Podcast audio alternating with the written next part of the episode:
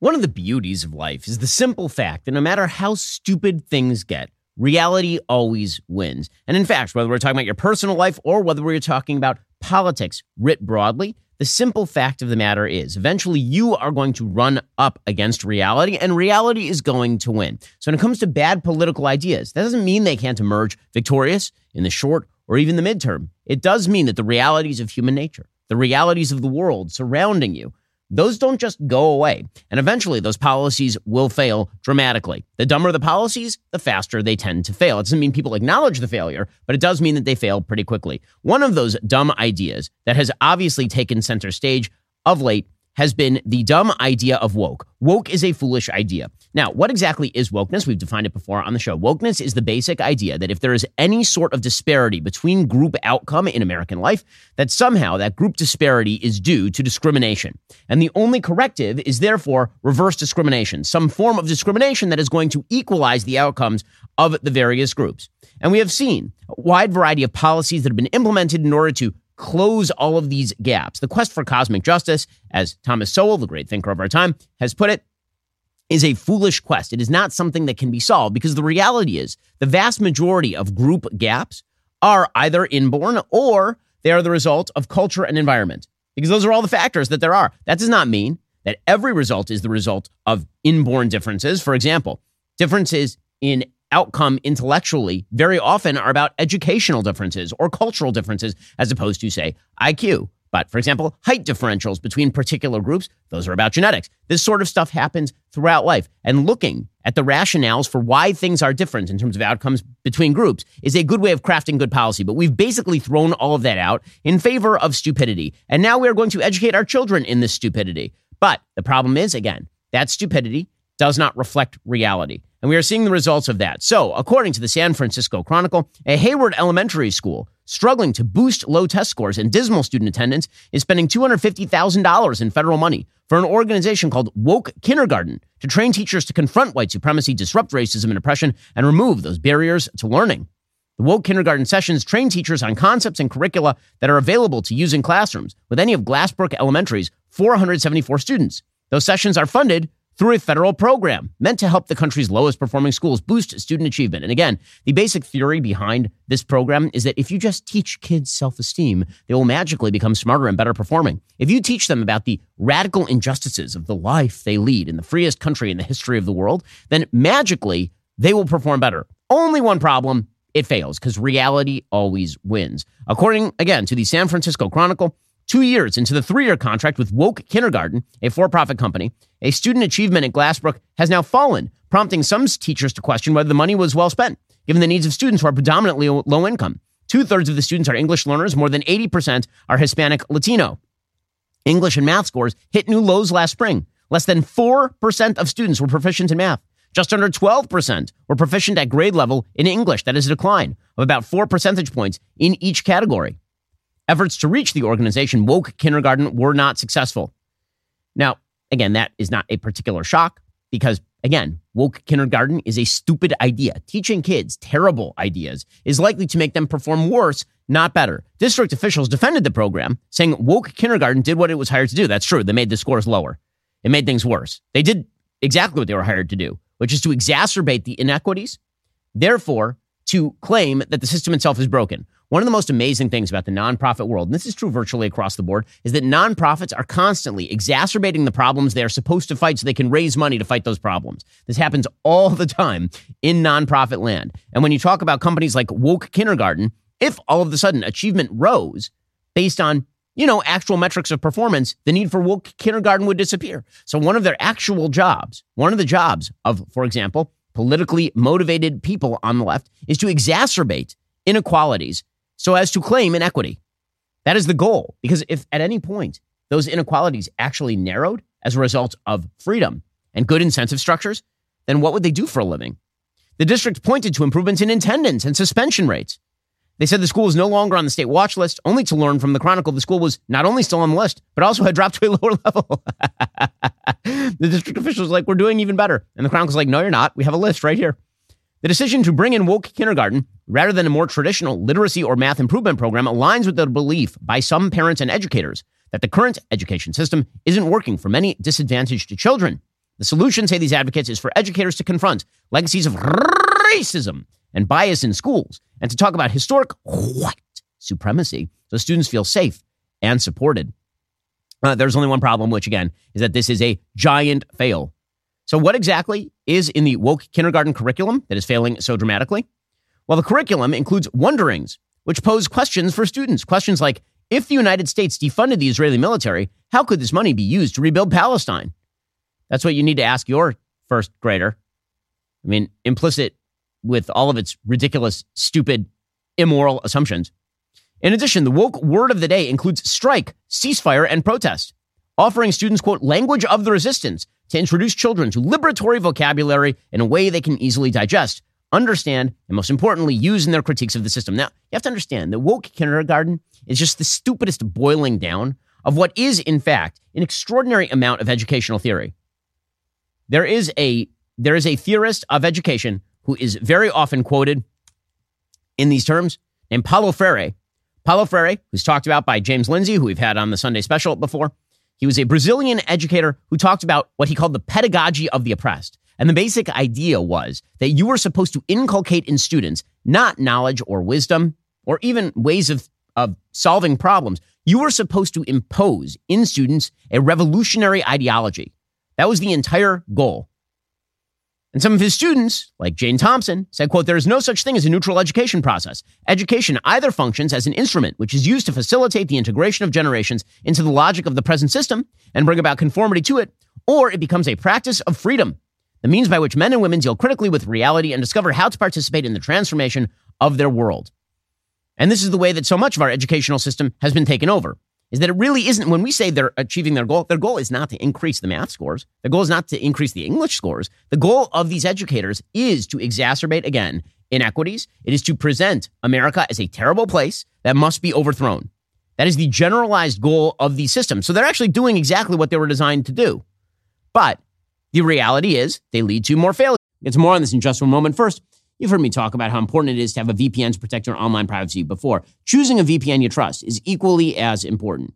Now, I actually research the show's sponsors because I want to recommend brands I believe in. I can say with full confidence ExpressVPN is the best VPN on the market. For starters, ExpressVPN does not log your online activity. Lots of cheap or free VPNs make money by selling your data to advertisers, but ExpressVPN doesn't do that. They've even developed a technology called Trusted Server that makes their VPN servers incapable of storing any data at all. ExpressVPN also uses Lightway. That's a new VPN protocol they engineered to make user speeds faster than ever. I've tried a lot of VPNs in the past. They can sometimes slow your connection, but ExpressVPN is always blazing fast and lets me stream videos in HD quality with zero buffering. Not to mention, ExpressVPN Really, really easy to use. You don't need any technical skills to set it up. You just fire up the app, you tap one button, and now you're connected. Even your grandparents could do it. I'm not just the one saying this. It's Business Insider, The Verge, a lot of other tech journals. They rate ExpressVPN as the number one VPN on planet Earth. Protect yourself with the VPN I know and trust. Use my link at expressvpn.com slash Ben today. Get an extra three months free on that one-year package. That's expressvpn.com slash Ben, expressvpn.com slash Ben to learn more. And again, these are just politically motivated far-left activists who are trying to indoctrinate small kids in the belief that America is a terrible, terrible place with your taxpayer dollars. In fact, here is the woke kindergarten founder, a person named Akiea Gross, awarded again a $250,000 grant by the federal government, apparently. And uh, here is this human. Yes, everyone, the rumors are true. I am anti Israel. I am pro Palestine. And I am 100% 10 toes down anti Israel. I believe Israel has no right to this exist. This person be tossed off a building in I Gaza. believe the United States has no right to exist. I believe every settler wow. colony who has Just, committed genocide against native peoples, against indigenous people, has no right to exist. I believe in a free Palestine from the river to the sea. I believe one day Palestine will be free. Is this news By free to anybody? just means kill all the Jews. By the way, this person would immediately be thrown off a building in the Gaza Strip. Also, by the way, if she does not believe in America as a country and believes that anyone who is not originally on this continent needs to be thrown off the continent, what the hell is she doing here? That's a weird thing. But again, the pedagogy of the oppressed is the way that kids are being taught in public schools. Now, it runs up against reality, which is that this is a deeply unsuccessful way of thinking. It is a way that facilitates unsuccess, facilitates the suffering of children and their families, makes their lives materially worse, it is destined to fail. And eventually, parents might realize this and they might think, hey, you know what'd be great is if my kid actually knew how to do math. You know what'd be awesome? Is if my kids actually knew how to read. That might be a more useful thing than being inculcated to be part of the woke revolution by morons like this. Reality always wins, and reality is going to win here as well. Maybe these folks win in the short term, but in the long term, they lead down a dark road of despair and depression and, and failure.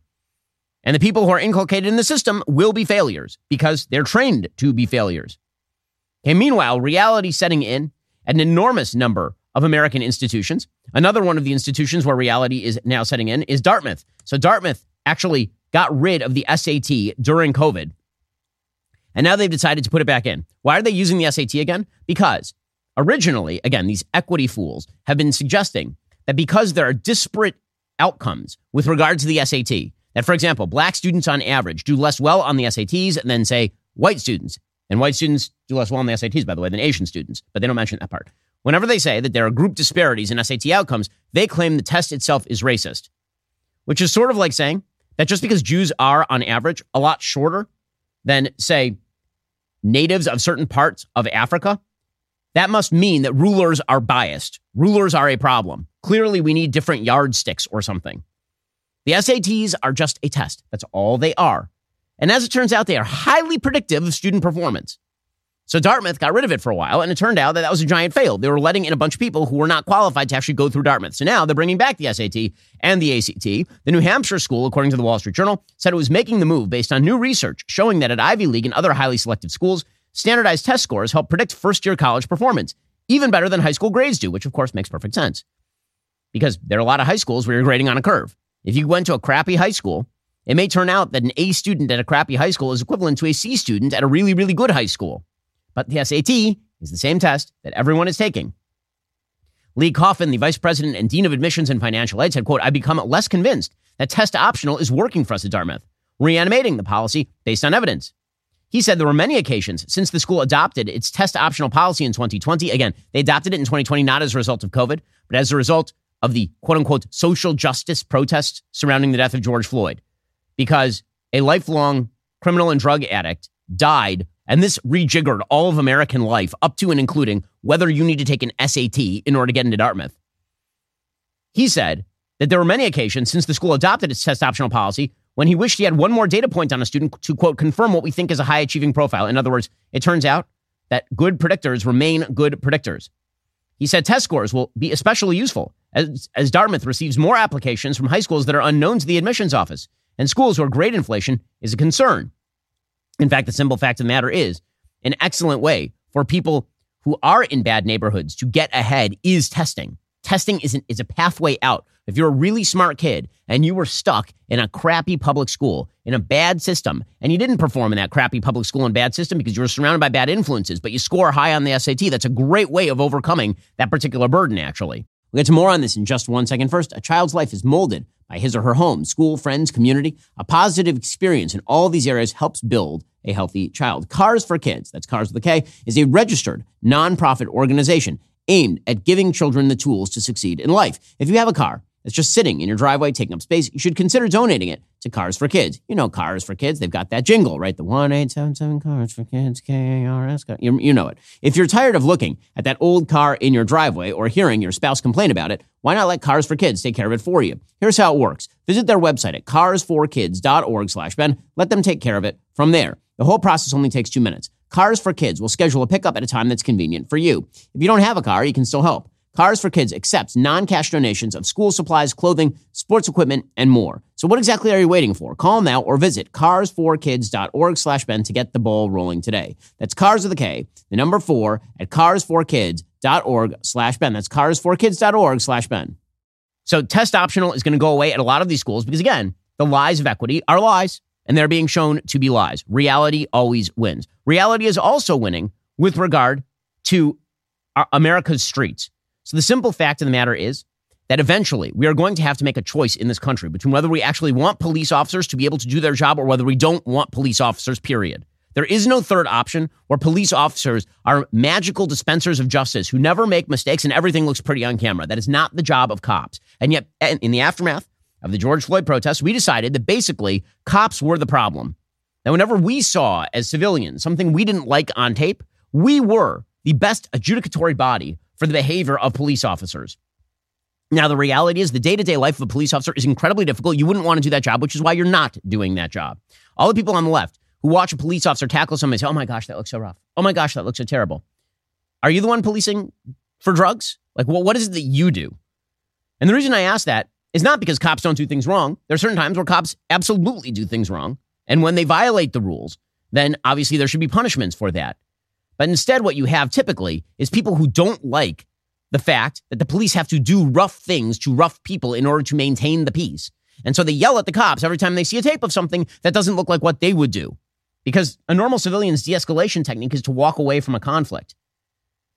That's normally what de escalation looks like for those of us who are not members of the police, for example. Well, what that's resulting in is people simply walking away from the job of policing. The harder we've made it for our police officers, the fewer police officers there are. The fewer police officers there are, the more you have cities like Washington, D.C., that have been completely taken over by crime.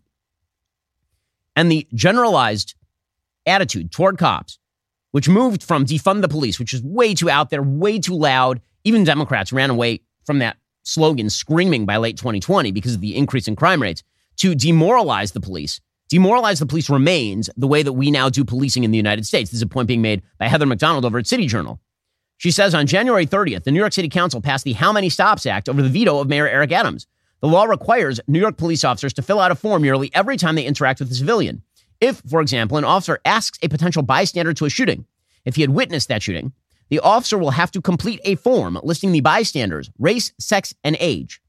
Are there other potential witnesses in the area who urgently need to be contacted before they disperse? Too bad, identity based paperwork comes first. But that act is innocuous compared with California's data collection requirements for police officers. New reporting obligations under the Racial and Identity Profiling Act now require California officers to fill out an eight page form with nearly 200 fields when they make what is known as a custodial stop, meaning the civilian is not free to walk away.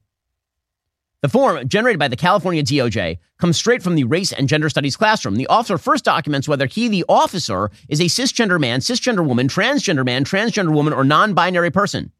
To avoid placing a retrogressive gender straitjacket on the state's public servants, the form also allows an officer to check both non binary person and cisgender woman, for example. The officer must list a sexual identity. There's also an extensive officer race or ethnicity section. Then the officer has to document the civilian's perceived sexual orientation, LGB plus or straight heterosexual, and the civilian's perceived gender, cisgender, transgender, or non-binary. The discerning officer is allowed to surmise that the person they've stopped is more than one. California created this form, as Heather Mac Donald points out, to gin up anti-police narratives. Once an officer's identity profile is merged with that of the person stopped, the possibilities of finding some form of identity oppression are virtually endless. Well, the predictable result of all of this is why the hell would you join up as a cop? I've talked to cops all over this country. Very few of them have high morale right now. Every police officer that I know in LAPD, and I know a bunch of them, is looking to get out as fast as humanly possible, and they are scared to death of being on the streets. Not because they are scared of the bad guys, but because they are afraid that if they deal with the bad guys, and there's a bystander with a camera, and there are a bunch of morons watching NBC that the officer will spend the rest of his life in jail. And so they've stopped policing. They don't want to be on the streets. The thing they signed up for is the thing they have been prohibited from doing by the woke, which is why, as of August of last year, the number of officers employed by the LAPD dropped below 9,000. That was a staffing level unseen since the 1990s. The total number of officers is way too low. People are retiring as fast as humanly possible. People are taking like half pensions in order to get the hell out. The same thing is happening with the NYPD. In July 2023, the New York Post reported the number of people interested in taking the NYPD exam is cratering, likely hitting a new low as the city struggles to fill positions left vacant by senior officers leaving in droves. The NYPD last July expected 3,000 test takers for the winter exam and 1,300 people signed up. So people are not even signing because why would you sign up for this? Again, this is reality. When you tell people they cannot do their jobs and they will be punished for doing their jobs, and that basically they are now going to be gender and diversity workers who don't have the ability to stop crime. Who would potentially sign up for any of that? And it's in every. We'll get to more on this in just one moment. First, let's say you were a duke of an intergalactic house, and one day your emperor decided to give you an additional desert planet to rule. Well, you'd probably think that sounds like an amazing gift. Wrong you are, because that same emperor decided to blindside you and murder you in your sleep. Pretty sure Duke Leto really wished he had some life insurance the moment that hunter seeker pierced his body No one likes to talk about life insurance, but it's incredibly important and you need to include it in your financial planning this year. Start shopping now with Policy Genius. Find the right policy to protect your family today. Give yourself the peace of mind that comes with knowing that if something were to happen to you, your family can cover all their expenses while getting back on their feet. Policy Genius's technology makes comparing life insurance quotes from America's top insurers easy. Just a few clicks. You already have a life insurance policy through work, but that might not be enough. And if you move jobs, then it doesn't follow you. With Policy Genius, you can find life insurance policies starting at just 292 bucks per year for a million dollars in coverage. Some options offer same-day approval and avoid unnecessary medical exams. Policy Genius has licensed agents who can help you find the best fit for your needs. When they make it this easy, there really is not an excuse not to do it. Save time, money, provide your family with financial safety net using Policy Genius. Head on over to policygenius.com slash Shapiro or click that link in the description. Get your free life insurance quotes. See how much you could save. That's policygenius.com slash Shapiro. How desperate are police are police departments for recruits? They're so desperate that I received via a friend this Instagram post. This is from Detroit Police telling recruits they're they're so desperate for recruits at this point that they are literally telling people that they should sign up to join the cops even if they have outstanding warrants for misdemeanors. If they have an ongoing warrant, like they haven't paid traffic tickets and they've been absconding from paying the traffic tickets, you can still apply. Not only that, if you are fat and out of shape and you have no shot at possibly being an effective cop, they still want you. Because, hey, we can make you skinny. That's how desperate they are for cops. Here is some of the tape. I'm Sergeant Wisdom with the Detroit Police Recruiting Unit. Today we have this awesome program going on ran by our field recruiters. They saw a need as they went out and talked to people and they realized there were things that people were afraid to ask questions about and made them afraid to apply. Let's say you have warrants, traffic tickets. Maybe you don't think you're physically able to complete the physical agility test. We have some resources available to you. We are partnering with 36th District, Secretary of State, SIR Metro, and our very own DPD FIT program, which will allow you to work out until you're able to pass the physical agility test. We're going to help you take care of those tickets. We're going to help you or walk through the process to help you get those warrants cleared up. We're going to clear up your warrants so you can be a cop. That's how desperate they are because there just aren't enough people who are willing to join the police force in Detroit and they can't find people to recruit. Same thing happening with Chicago. In 2023, there's a report out on Chicago PD and their troubles recruiting. Here it was. The Chicago Police Department attended a job fair on the city's southwest side today, hoping to combat a mass exodus of city police officers. The Chicago Police Department has a little over 1,600 fewer officers than it had in 2019, with 200 of them planning to retire in 2024. Sergeant of Community Policing in the 8th District, Matthew Malloy, attended the job fair at West Lawn Park and says the turnover is concerning, but there's many opportunities within the department. We do appreciate the uh, the veteran officers that are have uh, you know skills and uh, experience. But this is a good opportunity for us to restack the ranks, and uh, you know the next generation of police can come through. Okay, I mean. You're not going to be able to recruit anybody. Let's just be clear about this, especially when your political officers, people like Brandon Johnson, the mayor, when hit with questions about, say, the border or crime, his excuse is, I don't have to do my job. I'm a black man with three kids. He literally was asked yesterday about border problems and the vast wave of migration from illegal immigrants into the city. And his answer was, Stop bothering me. I'm a black guy with three kids. I'm not kidding. This is what he said. I have children who attend schools who have soccer games, y'all. You know, you all are asking me as if I'm not a parent in this city. I get it. I'm mayor. I get it. But you're asking me to give you a date, and I have to court. Do you understand that you have not had a mayor like me? I get that. I have a wife. I have children. They have schedules.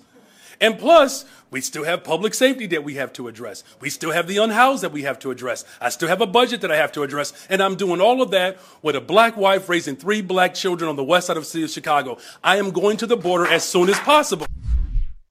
Okay. Uh, so the excuse for being a garbage mayor of Chicago is you've, you haven't had a mayor like me. Well, I mean, they did. Lori Lightfoot was a black lesbian who's the mayor. So actually, you're less historic than Lori Lightfoot. And I'm pretty sure that there have been mayors of Chicago who have kids before Again, this is the excuse making for bad governance.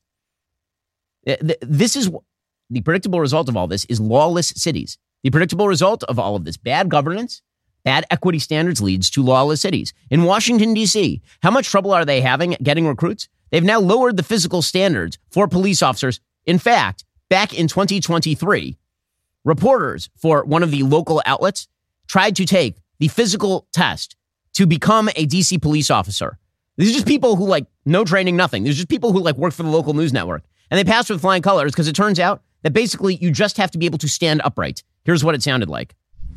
Lieutenant Patrick Loftus with MPD says although the need is large, we want quality officers, uh, not just a quantity.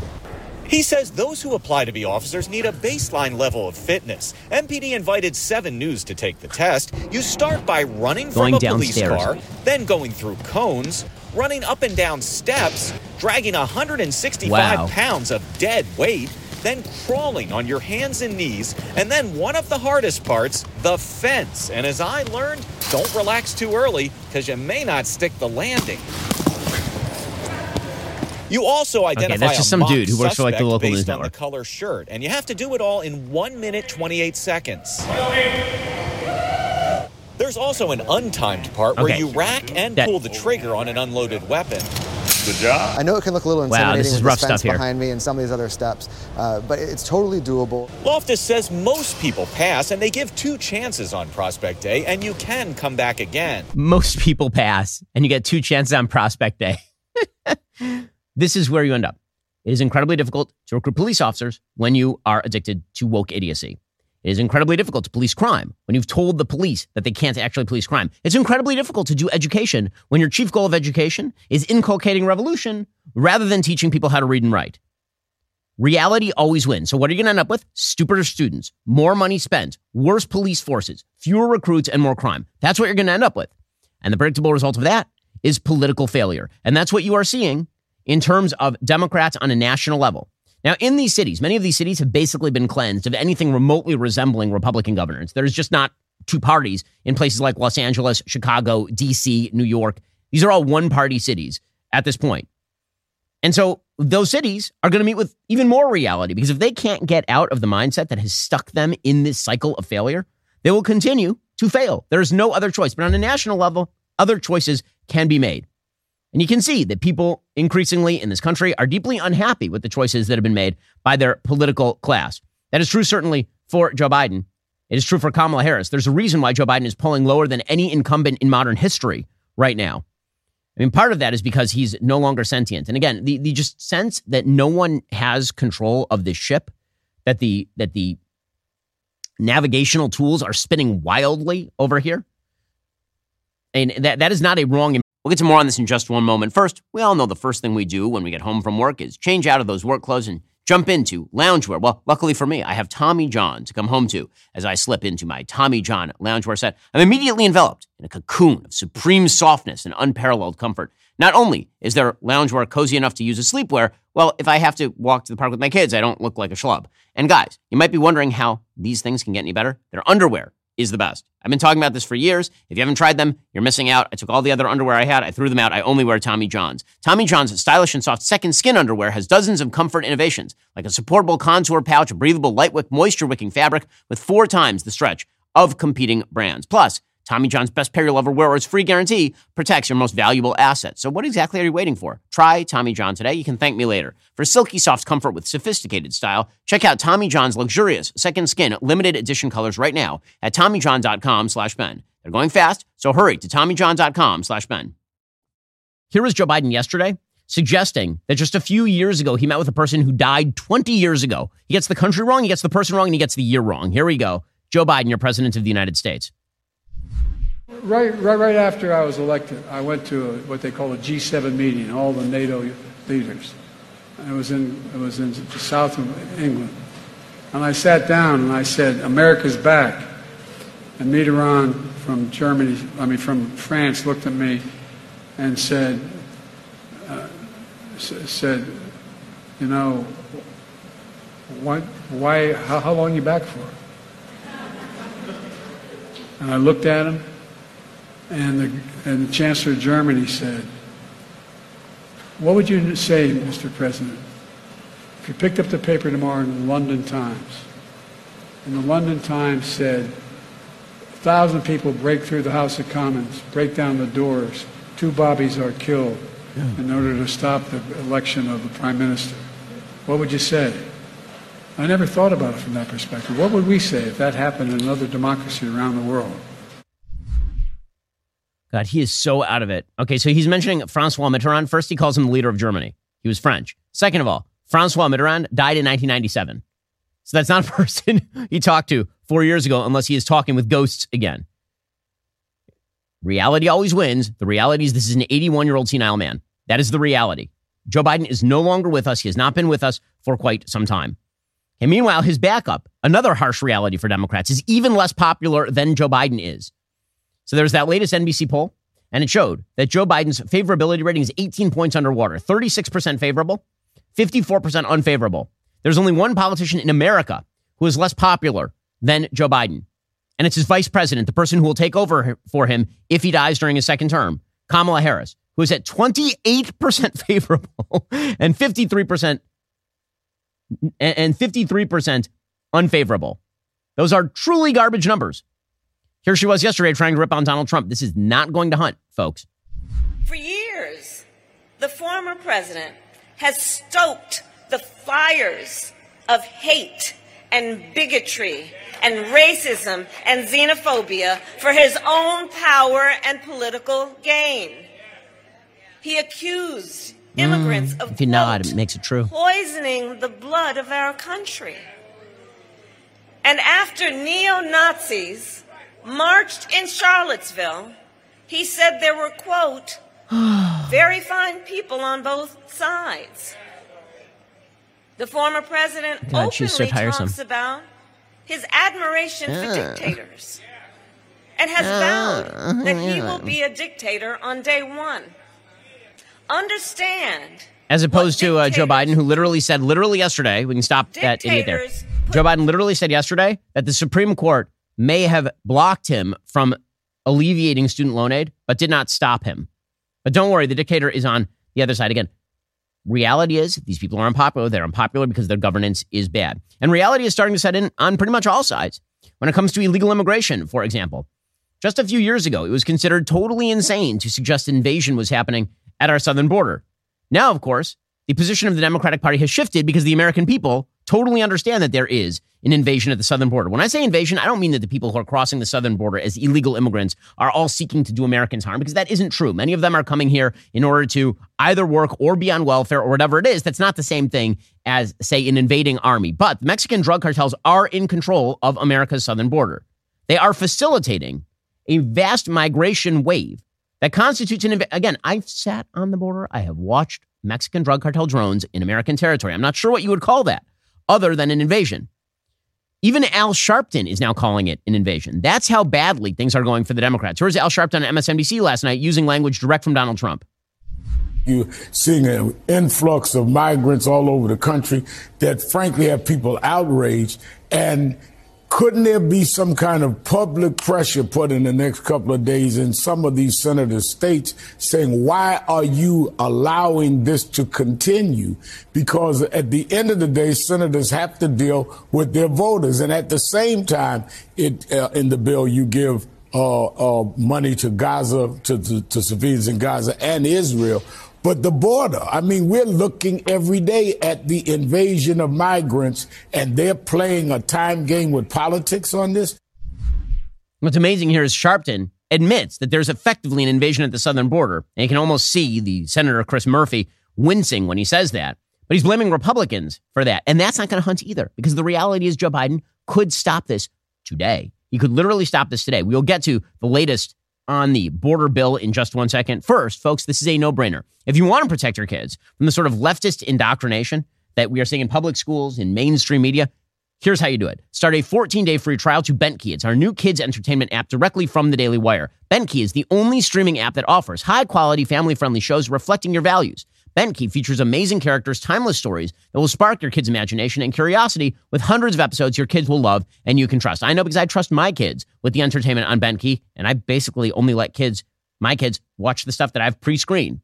We built basically an entire app for my kids, is what I'm saying. If I trust my kids with it, you can trust your kids with it as well. Try Bentkey for free for 14 days. No catch, no gimmick, no hidden fees. Just awesome content your kids will love and you can trust. All you have to do is use code UNLOCK at Bentkey.com. You'll get 14 days of unlimited access to Bentkey's world of adventure. Go to Bentkey.com, use code UNLOCK at sign up to start your trial today. Meanwhile, Democrats are struggling with regard to this immigration issue. They've tried to split Republicans over a border bill. The border bill has a bunch of flaws with it. We went through it in detail yesterday. Andy McCarthy also goes through it in detail over at National Review.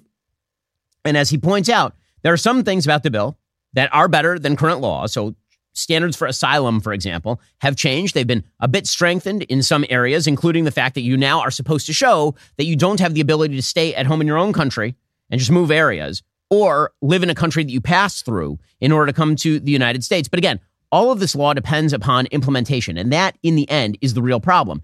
Joe Biden has demonstrated zero capacity to actually implement the law as written. He has plenty of law on the books that would allow him to enforce the law right now.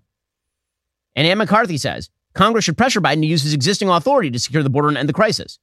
The most notable thing about the current senatorial proposal is that it would undermine the existing presumptions in the law that illegal aliens should be apprehended, detained, and rapidly removed, and that the United States is not required to provide asylum. In other words, the baseline assumption of the bill is that a certain number of people will get asylum, that a certain number of people will be imported into the center of the country, and all the rest. The House GOP also issued a statement ripping into the border bill. This thing is basically DOA. Even Mitch McConnell in the Senate who originally backed the bill, is now saying he's not going to bring it up for a vote if he has anything to say about it because he doesn't have the votes on the Republican side of the Senate in order to effectuate its passage. But the House majority in the in the House, they say, quote, House Republicans oppose the Senate immigration bill because it fails in every policy area needed to secure our border and would actually incentivize more illegal immigration. Among its many flaws, the bill expands work authorizations for illegal aliens while failing to include critical asylum reforms. Even worse, its language allows illegals to be released from physical custody, and that would effectively endorse the Biden catch and release policy. The so called shutdown authority in the bill is anything but, riddled with loopholes that grant far too much discretionary authority to Secretary Alejandro Mayorkas. The bill also fails to adequately stop the president's abuse of parole authority and provides for taxpayer funds to fly and house illegal immigrants in hotels through the FEMA Shelter and Services Program. In other words, why doesn't Joe Biden just do his job? That is essentially what the House GOP is saying. And the protestations by Democrats that Joe Biden needs more authority, those are falling on deaf ears because they aren't true. Here's Chris Murphy trying to do that routine, the senator from Connecticut. Do you think that President Biden should just try to take this issue away from the Republicans, who seem to be playing politics with it, and use every bit of his executive authority to address the border crisis on his own? Say basically, won't pass the legislation? Okay, I'm going to do it myself. Would that be a good strategy for him? Well, here's the problem, David. Um, the president can't do this by himself. The president doesn't have the legal authority without additional legislation to control the border and fix the broken asylum system in the way that needs to be done. And this is part of the fiction that gets perpetuated on the American public by Republicans. Now, they wanted to pass border legislation last year. In fact, it was so important to them in the House of Representatives that they named it H.R. 2. It was the second bill they introduced. But as soon as it became clear that bipartisan border reform legislation might pass, Republicans in the House started screaming, no, the president doesn't need any new laws. He has all the authority he needs. That's just not true. Okay, it is true. On the laws, not only does he have the authority, he is required, for example, to have ICE deport people who are in the country illegally, and he's not doing any of that. He's not interested in doing any of that. The American public knows this, and the reality is going to be very harsh for Joe Biden on that issue. Speaking of which, eventually reality is going to set in with regard to the economy as well.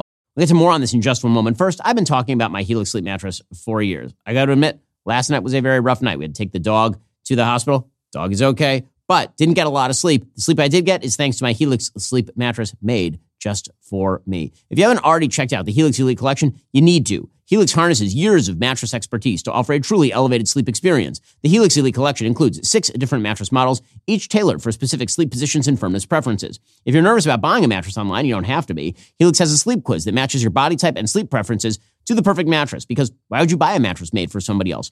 I took that Helix quiz. I was matched with a firm but breathable mattress. I love it.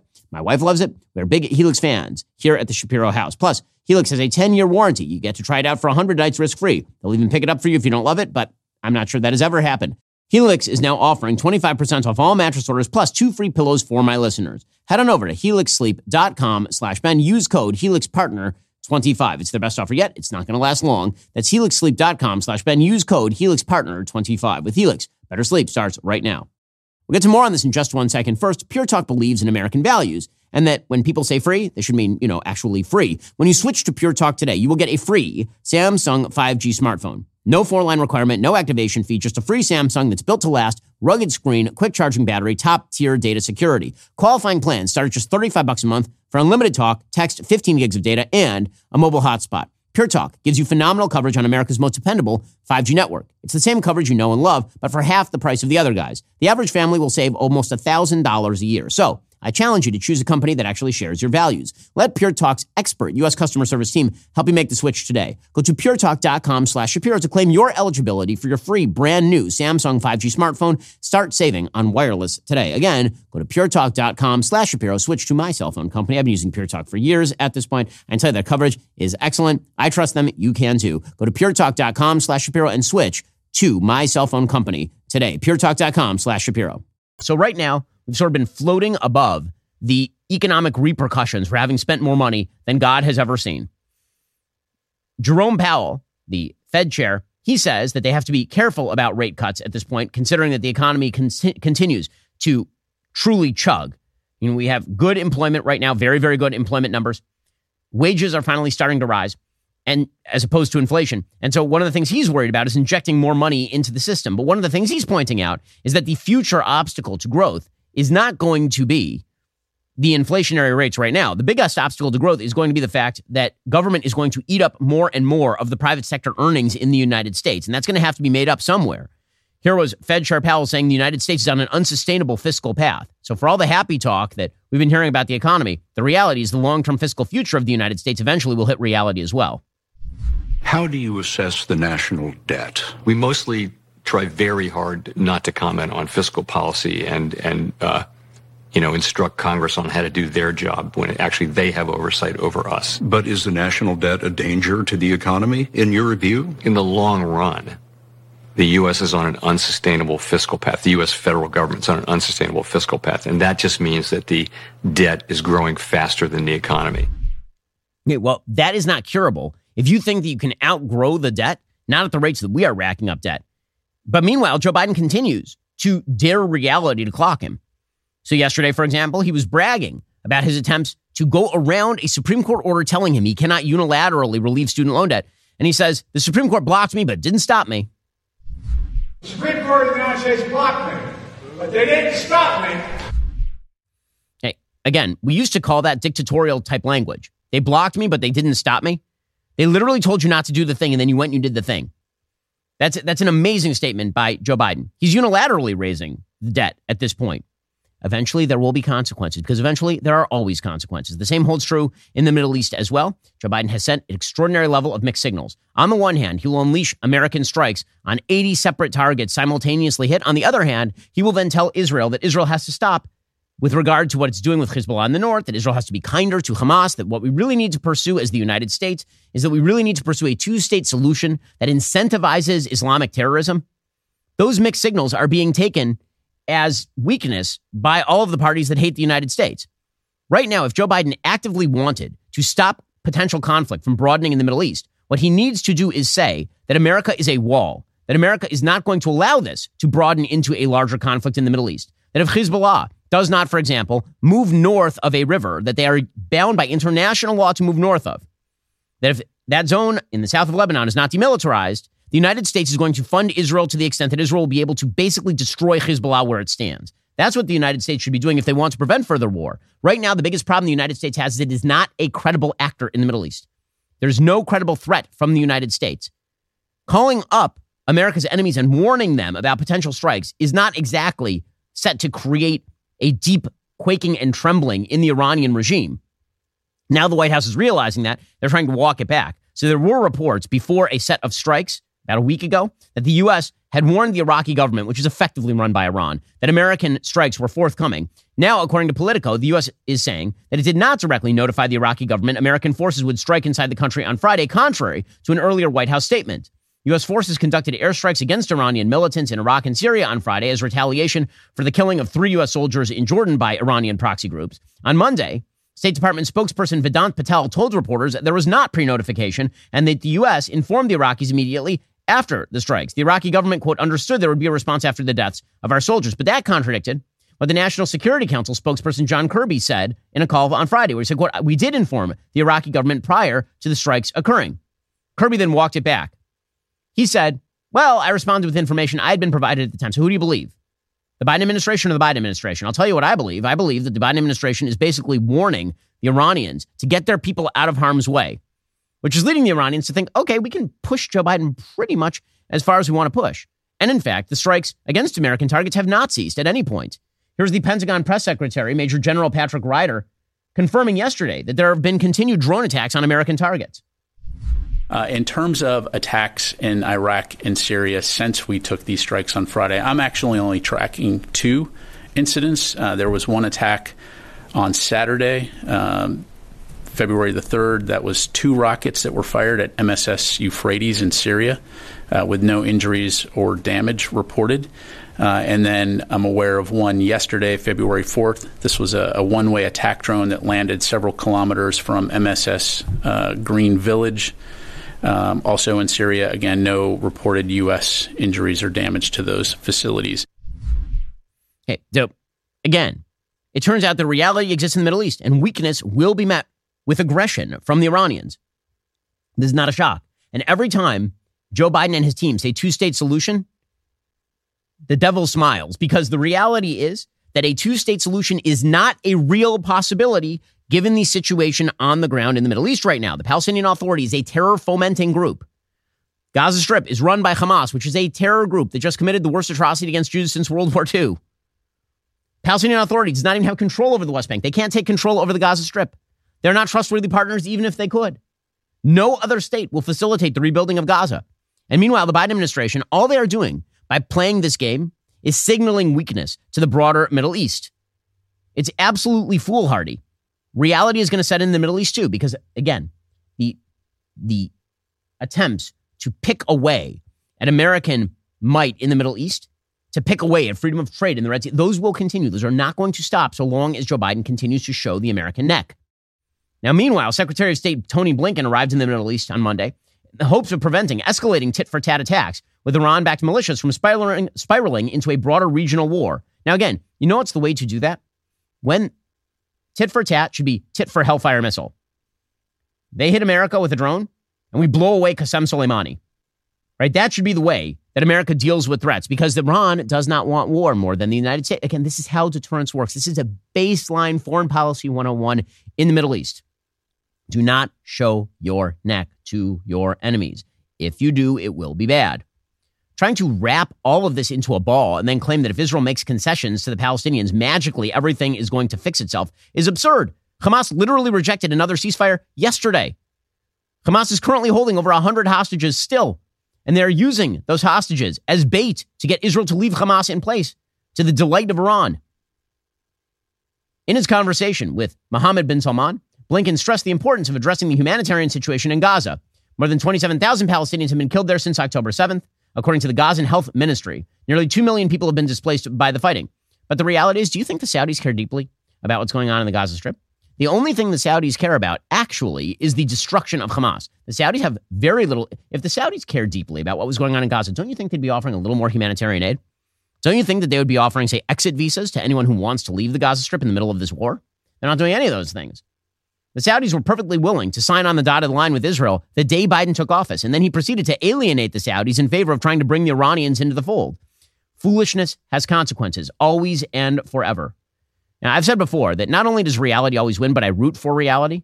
And that's true. I do root for reality because the faster people see reality, the faster we can get to actual policy based solutions to the problems we face.